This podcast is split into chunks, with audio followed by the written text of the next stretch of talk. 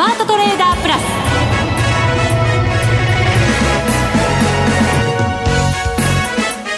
全国のリスナーの皆さんこんにちは。内田まさです。この時間はザ・スマートトレーダープラスをお送りしていきます。この方をご紹介しましょう。国際テクニカルアナリスト福永博之さんです。こんにちは。よろしくお願いします。よろしくお願いしますさて日経平均株価ですが今日は2万8000円をちょこっと下回って終わりました、はい、このところこの2万8000円を挟んで、ええ、なんだかもみ合いが続いています。そうですよね、うん、なんか今日はまあ、あの昨日一昨日と小幅にねあの続伸してたんですけども、はい、今日は3日ぶりの反落ということで。で一方でトピックスは小幅高なんですよね、うん、反発ということで終えてまして。そうですね、えー、0.15%のプラス、はい、はい、なんかちょっとこう、まあ、日経平均とトピックス。あの、まあ、これは本当に私のあの単純なというかあの、えー、感じ感じたあの感想なんですけど、はい、えー、っとですね日経平均の先物とそれからトピックスの先物でですね、うんなんか最低取引アービトラージやってるんじゃないかなっていう気がしてしょうがないんですよ、ね、なるほど、ええ、だからこそのこのバラバラな動き。そうですね、うん、なかなかこう両方の方向が合わないというですね。ですからあの一方買い持ちして一方売り持ちしてでその反対売買するとまた翌日逆の動きになるという。あんまりだから、はい、上がったり下がったりとかしないんだろうみたいな感じですかね。そうですね。だからそれがまず一つとそれからあともう一つはまああのー、上がったり下がったりしない分えーまあ、要は薄利多売じゃなくてですね あの薄え利少多売っていう感じですかね。そうですね、はい、小さい損小さい利益を積み重ねる感じですね。そうそうそうそういうことです、はい、でリスクは取りたくないと、はい、ですからあの比率がねどういうふうにこうマッチングさせるかっていうともいろいろあるので難しさはあるんですけどただこう値動きだけ見ているとですねなんとなくそういうふうに見えてしまって、そっか。リスクに備えてるっていうのもあるんですかね、はい、可能性ありますよね、うん、ですからあのポジションを、まあ、もちろん上に行く可能性もありますし、えー、逆にこう下に行く可能性もあるとするとやっぱりこうどちらか動き始めて初めて大きなポジションを持とうっていう人もあれば、はい、そう考えるとやっぱりリスクを取らないようにしてで一方でまあ利益はやっぱ上げておきたいと。そういうところがですねなんとなくこう日経平均とトピックスのこの逆の動きっていうんですかね、えー、これがこう、まあえー、続いているっていうところをちょっと感じてしまうんですよね。何かを待ってるような感じもしなくもないんですけどね。何待ってるんですか？何か次のきっかけみたいな。食事のお誘い？それはいつも待ってるんですけどね。そうかさすがだな。来るんだもんないっぱいな来ないんですよね。来ないから待ちぼけっていう感じですけどね。うんなんかきっであの決算発表もある程度も一巡してっていう感じじゃないですか。そうです。そうするとなかなかこう個別でも動きにくくなってきてるっていうのはあるかもしれないですけどね。そうですよね。であともう一つですね今度あの日経500なんですけど、はい、これもですね実は2650ポイントが高値になっててずっとなんかそこに張りあの近づいたままなんですよね。あそうですね。今週はずっと張り付きですね、はい、そうなんです、うん、あの取引時間中ね超える場面があって今日もあの2650ポイント超えて53ポイントまでいったんですけど結果的に押し返されるそうですね、はい、超えたら上髭。そうです。下げたら下髭みたいな感じ。ねですから本当にですねもうイベント考えると次何を待ってるのかなっていうそれこそ本当内田さんのさっきの話じゃないですけど何かを待ってるとすると何なのかなっていうね。何でしょうかね。それを聞きたい。ちょっと考えましょうか。はい、ジングルぐらいしかないですけど考える時間。大丈夫ですか？考えましょう。はい。じゃあジングル入れていきたいと思います。それでは番組進めていきましょう。この番組を盛り上げていただくのはリスナーの皆様です。プラスになるトレーダーになるために必要なテクニック心構えなどを今日も身につけましょう。どうぞ最後まで番組にお付き合いください。この番組はマネックス証券の提供でお送りしますスマートトレーダー計画よーいドン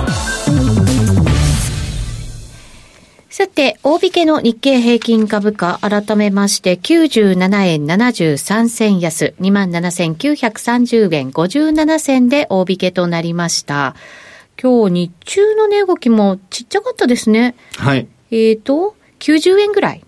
そうですかね。はい。結構やっぱり狭い値動きになってしまいましたよね。はい。ただ、商い、あ、そうか、商いも今日はちょっと大幅に減ってるんですよね。そうですね。出来高だと10億ちょっと超える程度、はい、売買代金は2兆8000億円台。そうです。昨日がね、3兆5000億円ありましたから。このところ多かったですもんね、んねずっとね。はい。3兆円超えてたんですけども、まあ結果的に今日は7000億円も昨日より減っちゃったと。うん。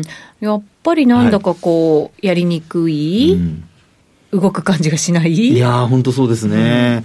うんで、まあそう考えたところでですね、本当にあの、何を待ってるかっていうところにはなるんですけど。思いつきましたいやいや、思いついてないんですけどね。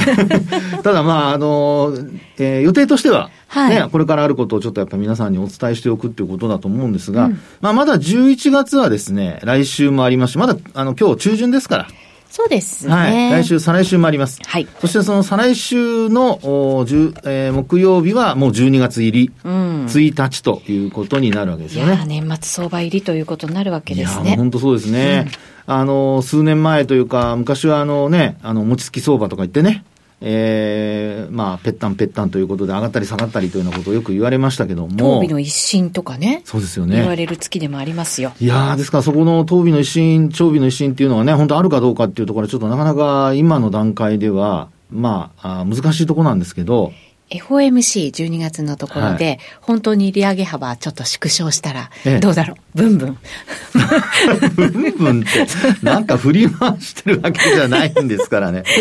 いや、まあでも本当ね、あの、0.5%っていうことになれば、まあでもマーケットある程度織り込んでますからね。そうなんですよね。そうなるとね、また会見での発言っていうことになるでしょうし、うん、あとは、まあ、あの、えー、今週発表された、あの、PPI ですか？はい。あの、えー、企業物価指数、あるいは卸売価指数とか言われたりしますけども、まあ、そのあたりがある程度、あの、予想を下回るような結果になってきましたから、まあ、データがこれから、あの、ある程度、おまあ、そうですね、ピークアウトしたっていうような流れになってくると、まあ、その内田さんのね、えー、期待、あるいはマーケットの皆さん、まあ、買いポジション持ってる方の期待としては、えー、もう利上げ幅も縮んでですね、縮小して、で、あと積極的な利上げも後退するんじゃないかなと。ね、そうすると株価、まあ上昇に向かうというですね、まあちょっとこう、シナリオは成り立つわけですよね。はい。はい。で、そうした中でちょっとまあ気になるニュースといえば昨日の、あのー、まあ、半導体大手のあの、マイクロンテクノロジーですね。はい、そうですね。はい。これ、せっかくその金利低下でですよ、あの、株価、まあ、戻しそうというような、こう、流れになってきているところでですね、ええまあ、ちょっと残念ながらちょっと水を差すような、まあ、発表になっちゃいましたよね。そうですね。えー、その製造の計画、下方修正ですか？そうです。はい。ね。で、あと、あの、やっぱり半導体の需要が落ちているということなので、落ちてるんですかね。ねこれが、まあ、あの、需要が落ちてるっていうのは、一方でその在庫を抱えてるっていうところも、マイクロンテクノロジーのその、あの、まあ、発表の記事の中では、うん、あの、書かれていたので、やっぱり在庫が積み上がってる部分を、やっぱり、あの、はけさせたいと。あの、まあ、消化したいっていうふうに考えている中で、まあ、思うようにやっぱり在庫が減らないっていうですね、はい。まあ、そのあたりが、あやはり需要が低迷しているというような見方につながっている可能性ありますよね。そうですね。はい。あの、半導体もそうですし、いろんな部品なんかも足りなかった時期がやっぱり続いて、ね、結構いろんな企業が努力をして、いろんなところからかき集めて、もう前もって発注して在庫結構積み上げてるんですよね、いろんなもののね。そうですよね。そうするとなかなかやっぱりね、はいで、一方で自動車を見てみると半導体不足で製造が追いつかないとかですね。なんでうまく行き渡らないのか。これね、ですから本当にあの、まあ、半導体といってもいろんな種類があるので、はい、まあ一概にね、半導体って一括りにはできない部分はあるかとは思いますけど、ただ本当こういうミスマッチがもうずっと続いてますよね。うん、本当そうですね。えー、今回も決算だとパソコン向けとか、あとスマホ向けなんかやっぱりちょっと弱かったりしましたしね。はい、えー、ね、そうですよね。まあ、ですので、えー、少しそのね、えー、まあ、金利の上昇がピークアウトして、で、なおかつ、まあ、利下げはね、もちろんまだまだ先だとしてもですよ、あの、利上げが停止するっていうことも、あの、まあ、連銀銀の、えー、まあ、アメリカのね、各連銀の、まあ、理事、あるいは総裁の方がちらちらこう話をされているところですから、まあ、その辺からするとですね、えー、実際に、そうした、まあ、利上げがちょっと一旦止まるような、まあ、利下げはもちろん先として、利上げがまあ一旦止まるような、そういう可能性も出てきているわけですから、まあ、そうした中でこれ半導体のか、まあね、関連株が、まあ、あるいはハイテク株がちょっと戻っていかないと、はい。アメリカ株のそのダウだけでずっと引っ張り続けるっていうこともね、なかなか難しいと思いますよね。で、あと、まあ、日本株で言うとその流れが今日のね、あの日経平均の下落と、それからあとトピックスの、まあ、小幅反発っていうところに、はい、まあ、結果になっちゃったという、つながっちゃったということだと思うんですけどね。そうですね。日本でもあの、東京エレクトロンとかアドバンテスト、サムコなんかはマイナスで、はい、はい、取引を終えています。ですね。で、そうした中でですね、ちょっとトレンドのお話をしたいんですけど、まあ、またちょっとね、重箱の隅をつつくのかって言われるかもしれないんですけど、僕つ、つつくの好きなので。存じ上げております。いやいやいや、そんな、そんなあの、えー、かしこまって言わなくてもいいんですけど。あのですね、はい、実は、あの、昨日なんですけど、うん日経平均って、あの、まあ、えー、ポーランドにほら、ミサイルがね、落ちたということで、はい、もしかしたらロシアからじゃないかって最初言われましたけど。ですね、ええ、それもあって、朝方からちょっと売られた場面ありましたよね。はい。で、えー、値幅的にはですね、値幅というか、あの、安値が、えー、昨日は27,743円までいったんですよね。うん、はい。で、その時にですね、なんと。陰転？はい。あららららさすが内田さん、察しがよろしい。ヒゲなのにね。ヒゲ、いや、ヒゲでもね、タッチしちゃったら、ね、タッチしたら、あの、引転しちゃうんですよ。そうですか、しちゃいましたか。なので、パラボリックがいち早く引転しちゃってるんですよね。で、あの、日経平均のパラボリックだけです。ただ引転してるのは。そうですか、トピックスはまだ大丈夫、はい、トピックスはまだです。それからあと日経500ももう全然余裕があります。余裕がある、はい、はいということで、ちょっと日経平均だけがですね、あのー、二つの指数、まあ日経平均以外のトピックスと日経500と比較して、えー、弱いというのがですね、今週のこの動きなんですよ。なるほど。はい。はい、であと、あの、まあ、トレンドで言うと今度は5日移動平均線ですね。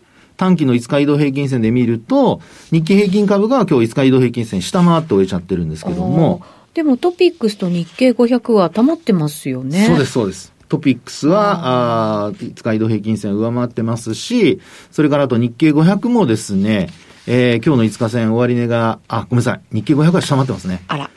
えっ、と。ちょこっとね。はい。あの、本当1ポイント弱ですね。0.5ポイントぐらい。まだ挽回できる。いやいやいやこれがね、あのー、まあ、えー、トピックスはまだもうちょっと余裕ありますけども、あの、まあ、余裕といっても1ポイントぐらいなんですけどね、えー、5日線を上回って終えていると。はい、で、日経平均と、それから日経500はもう残念ながら、まあ、特にあの、日経平均は明確に5日線を下回って終えてしまっているので、あの、日経平均が特にこう今、今週、まだ明日ありますけども、動きを見ると、ちょっと弱いなという印象なんですよね。はい。あともうはい、はい、どうぞどうぞ。プライム市場だと、値上がりしてる銘柄の方が圧倒的に多いんですよね。そうなんです、そうなんです。はい。だからなんか、指数と全体のその、なんていうんだろう、感覚っていうのが、ちょっとやっぱり今、違和感があるのかな、はい、違いがあるのかなと思ったり、そうですね。もう一つ重ねて言っちゃうとですよ、はいはい、マザーズの戻りがやっぱり結構強くて、はい、で、今日マイナスで終わってはいるものの、5日線にも結構下ね、距離ありますし、はい、しかも、陽線で終わってるっていう、はい、なんか物色の動向もこう変わってきてるというか、そういう感じなのかななんて思って見てるんですけど、どうなんでしょうね。いや、あのー、そうですね。やっぱり中古型株、うん、まあ、そういったところに、あの、資金が入ってるっていうのは、まあ、本当にあの、先週後半からですよね。その、あの、マザー指数が反発し始めたのが。はい、でそのまま、まあ、株価の戻りが続いていると。あと、これをまあ象徴する一つの、まあ、現象というとちょっと大げさですけど、あの、日経新聞、まあ、毎日ご覧になってらっしゃる方は、あの、その中で、ええー、まあ、よくお話しする PR だとかの数値があるんですよね。はいうん、で、これまでは、あの、マザーズ指数の数値って、あの、前期は横棒だったんですよ。それが、数値がなぜか、あの、出てきまして。なぜか出てきまして。出てきましたね。要は、あの、数字が出たってことは黒字だってことなんですよね。はい。あの、まあ、横棒で、あの、not available っていうか、まあ、表示できないって話になると、それは、あの、もう赤字ということになるんですよね。まあ、全体ということなんですけども。ですからね、それで数値も今期の予想もちょっと、こう、下がってきているので、やっぱり決算発表が進む中で、えー、マザーズ上場銘柄、えー、マザーズ市場ですかね。まあ今ですとグロース市場になりますけども、はい、まあ、そのグロース市場に上場している銘柄の、えー、業績がですね、やっぱ国内の銘柄、これ、まあ、国内の銘柄が多いと思うんですけども、はい、改善してきていると。で、これはやっぱり、あの、まあ、強みというかですね、あの、株価はやっぱ買う、まあ、もちろん PR は高いんですけどね、買う一つの材料としては、あの、機能しているのではないかなというところなんですよね。そうですね、はい、また、利上げしているその環境の中から、それが変わってくると、やっぱりそういう成長株ってところに、はい、いつかそう切り替わる、はい、あの、まあ、きっかけがあるわけですもんね。そうですよね。まあ、なので、あの、まあ、先ほど、あの、アメリカ市場のことで、まあ、あの、金利の低下、あの、アメリカの長期金利や、えー、あるいは FRB の金融政策でですね、金利を若干こう、上げ幅縮小するのではないかというような見方と、それからあとハイテク株ね、戻ってくれればっていう話をしましたけども、日本の場合ですとね、このグロース株があ結構しっかりこう戻し始めていると。はい、その裏付けとして、まあ業績が若干やっぱり改善してるんじゃないかなっていうところがですね、えー、このマザーズの上昇につながっていると。ですから、やっぱり今、あの、東京市場全体的にこう、主力株は値動きないんですけど、またまた、こう、まあ、省エネじゃないですけども、少ない、あの、エネルギーで、えー、まあ、特にレバレッジを効かせている人にとっては、まあ、稼ぎやすいというんでしょうかね。マザーズだとか中古型株の方にシフトしやすい、えー、状況になってきているのではないかなというところなんですよね。はい。もうしばらく続くんでしょうかね、そうするとね。そうですね。ですから、あとは、あの、先ほどお話した、まあ、あるいは内田さんからも話出ましたけど、FOMC で、はい、えー、までの間に、えー、この動きがですよ、あの、主力株に、あの、波及するかどうか。うん、で、波及してくれれば、まあ、基本、あの、上、上方向へ、あの、先ほどのね、最低取引の、えー、動かないところから、あの、利ざえを取るっていうような形から、もう、あの、まあ、よく言うその順張りで、上昇トレンドに乗っかっていって、えー、まあ、買いポジションを増やしていくと。まあ、そういうふうな流れになっていく可能性が出てくると思うんですけど、これをそういうふうにシフトしていくのかどうかなんですよね。そうなんですよね。はい。で、あと、日経平均の PR 見ても、今ですと、2220円台まで上がってきてるんですよね。で、これもおそらく過去最高水準じゃないですかね。まあ、基準がその、ええー、まあ、その、日経さんの方もですね、変えたりしてるので、はい、一概には言えない部分はありますけど、まあ、ただ、あの、時系列で見た場合には、確か最高水準になってきてるんじゃないかなというところですね。うん、で、ソフトバンクグループの、あの、決算発表も、おそらくもうすでに織り込んでいると思います、ね、えー、先週末の発表でしたからね。はい、えー、そうでした。はい。なので、まあ、一応ですね、えー、そうなってくると、あの、日経平均の、えー、まあ、PR も12倍台で止まってますから、まあ、あとは本当に先行き期待さえ出てきてくれれば、PR がこう高くなっていくと。はい、で、13倍、14倍っていうふうにこうなっていって、日経平均も2万9000円に乗せるとかっていうことになってくるのではないかなというところなんですよね。ですからね、その、待ってるものはですね、はい、希望です。いやいやいや、笑ってます。なんだか青春みたいなこと言ってるから。いやいや青春。いや、本当ね、待ってるものは期待な、期待じゃなくて希望なんです希望なんですか、はい、明るい兆しなんですよ。あそうですね。やっぱどう考えても、やっぱあの、アメリカの企業経営者のあのアンケート見ても、あの、えー、っとですね、90%ぐらいですかはい。もう来年までリセッションに入るっていうアンケート出てるみたいですか？らね。9割。はい、うん。これでも、はい、まあ、この厳しかった利上げの局面ありますよね。ね。それがまあ、ピークアウト、まあ、ピークつけたよってことになるんだとするならば、はい、まあ、緩和ってところまでいかないにしても、その、景気後退とっていうところのその深さは、はい大体なんか読めるようになってくるんですかね。そうですよね。うん、ですから、景気後退と、あとはその深さがどのぐらいなのかっていうのが、やっぱりあの株価がどこで下げ止まるか。そうなんですよね。ねそこがもやもやしてますもんね。つながっていくんですけど、本当にもやもや感、もう満載ですよね。満載です。ええー、本当、はい、なので、そのあたりをですね、あのー、まあ、霧が晴れる、やっぱ希望ですね。そうですか。はい。それがやっぱり出てくることがですね、まあ重要かなと。あちなみに先ほどのあのアンケートなんですけど、はい、これは正確なことをお伝えしておきますと、バンクオブアメリカが15日に公表したものなんですよね。うん、これね、機関投資家調査っていうのがあって、はい、実施時期はあと4日から10日。4日から10日、はい。はい。あの、今月の、うん。で、ごめんなさい。ちょっと私は大げさに言い過ぎましたね。あの、ポイントとしてはですね、えー、っと、これは、ね、7割ぐらいですかね。7割ぐらい。はい。次、9割ごめんなさい。またもう一回言います。ちょっとね、今、あの、目線から落ちてしまったので、時間もちょっと押してまいりました。ごめんなさい。一旦 CM はい挟ませていただきましょう。はいマネックス証券からのお知らせです。投資家の皆様、マネックス銘柄スカウターをご存知ですか？マネックス銘柄スカウターは、マネックス証券に口座をお持ちの方が無料でご利用いただける日本株銘柄分析ツールです。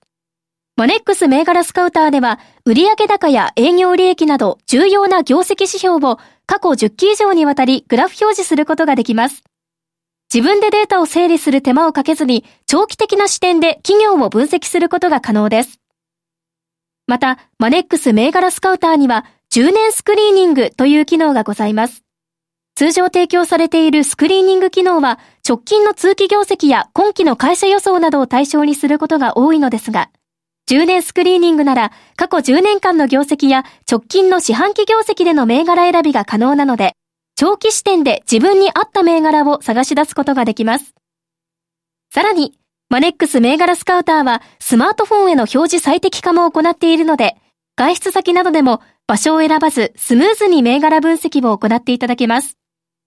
また、マネックス銘柄スカウターの活用術もマネックス証券のセミナーやホームページで紹介していますので、ぜひご覧ください。マネックス銘柄スカウターは、マネックス証券に口座を開設いただくと無料でご利用いただけます。マネックス証券の口座は無料で開設できます。日本株投資の強い味方、マネックス銘柄スカウターをぜひお試しください。マネックス証券での取引に関する重要事項。マネックス証券が扱う商品などには価格変動などにより元本損失、元本超過損が生じる恐れがあります。投資にあたっては契約締結前交付書面、目論見書の内容を十分にお読みください。マネックス証券株式会社、金融商品取引業者、関東財務局長、金賞第165号。スマートトレーダープラス。今週のハイライト。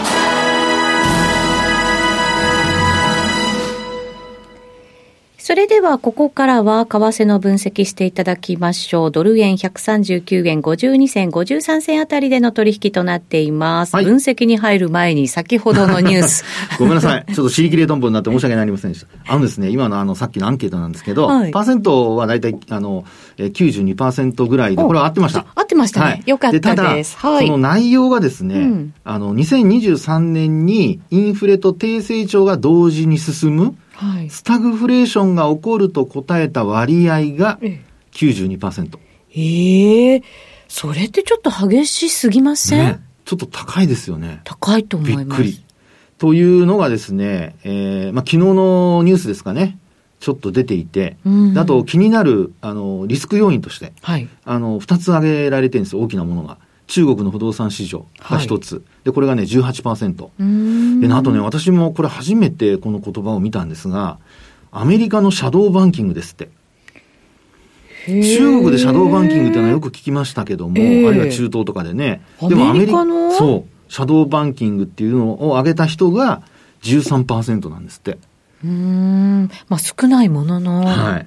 ということなので、まあね、えー今はもちろんそういったあー懸念は、ちょっとね、周りには見られないものの、うんまあ、果たして本当にこのおアンケートがね、えーえーまあ、アンケートの結果にこう近づいていくのか、はいあるいはこのアンケートはまあ、えー後から修正されるのか、ね、次回やった時にですね。そうですねはい。そのあたりちょっとね、注目しておきたいと思いますね。うん、少なくとも中国の不動産に関してはね、規制なんか緩和するっていうような発表もあったりしましたので、そうですねこのあたりはどういうふうに動いていくかですけどね。ね。緩和した私がもう、はい。はいあ、ごめんなさい。どうぞどうぞ。あ、ごめんなさい。私ね、何年か前に行った時もええ、上海行ったことあるんですけど、その時もあの、今みたいに工事止まってましたからね。うーん。リーマンショックの後でしたけどもね。あ、そうですか。はい。ですから、あの、そんなに、えー今と、まあ、規模はもう今の方が膨らんでる可能性はあるので何とも言えませんけど、まあ、やっぱり内田さんの話のようにですね、中国政府が規制緩和してなんとか支えるかどうか、まあそこがやっぱりね、あの、一番、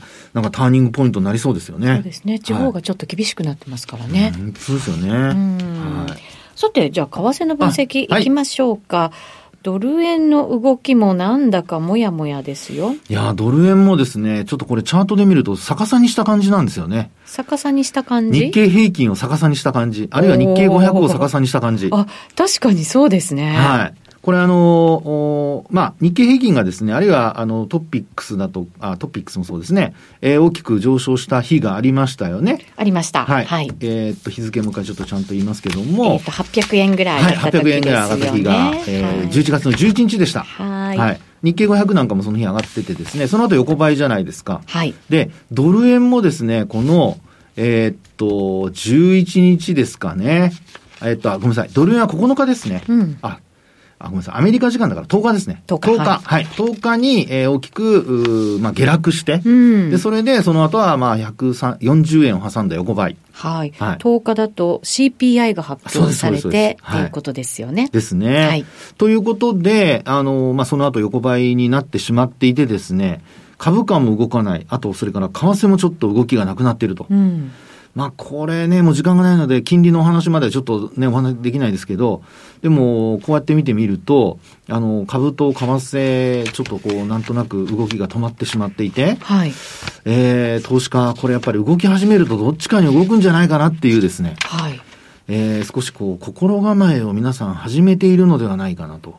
あ、そうですか。ええー、そんな、あの、感じなんですよね。どの辺を、じゃあ、こう、ポイントに考えておけばいいですか、水準的には。はい、こう心構えというと、下も上もね、やっぱりちょっと気になりますよね。はい、でですね、あの、上で言うとですよ、あの、今、えー、内田さんから話にあった10日の日にドカンと CPI が発表されて落ちた後、はい。あの、上髭下髭つけてるんですけど、その中でも横ばいに入った、これ14日の日からですかね。で、140円の、まあ、79銭あたりが、一つその、まあ、ここ4日間、今日も含めた4日間の4営業日の上値のめどなんですよね。高値なんですね。はい、そうですね。はい。で、一方で、安値の方は、こちらはもう、あの、10日も含めた形になりますけども、えー、137円の66銭あたり。はい。ということなので、まあ、このレンジをどっちかにブレイクしたら、えー、少し、えー、その方向に、えー、まあ、走り出す可能性があるのではないかと。まあ、材料にもよりますけどもね。はい。はい。なので、少しですね、えー、さっきのあの、機関投資家のアメリカのアンケートじゃないですけども、スタグレーションとなれば金利も上がるので、物価上昇しますから、はい、あの、金利も上がるということなので、ドルが強含むっていう形にはなる可能性ありますけど、逆に、えー、まあ、インフレが沈静化して、で、景気が悪くなるって話になれば、これ今度利下げになりますからね。はい。もう利上げはもちろん止まるということなので、そうなるとやっぱりドルが弱くなる。うん、まあ、トレン、はい。金利差がね。そうです、そうです。ちょっと縮まる。縮まる、縮まる。その通りです。はい。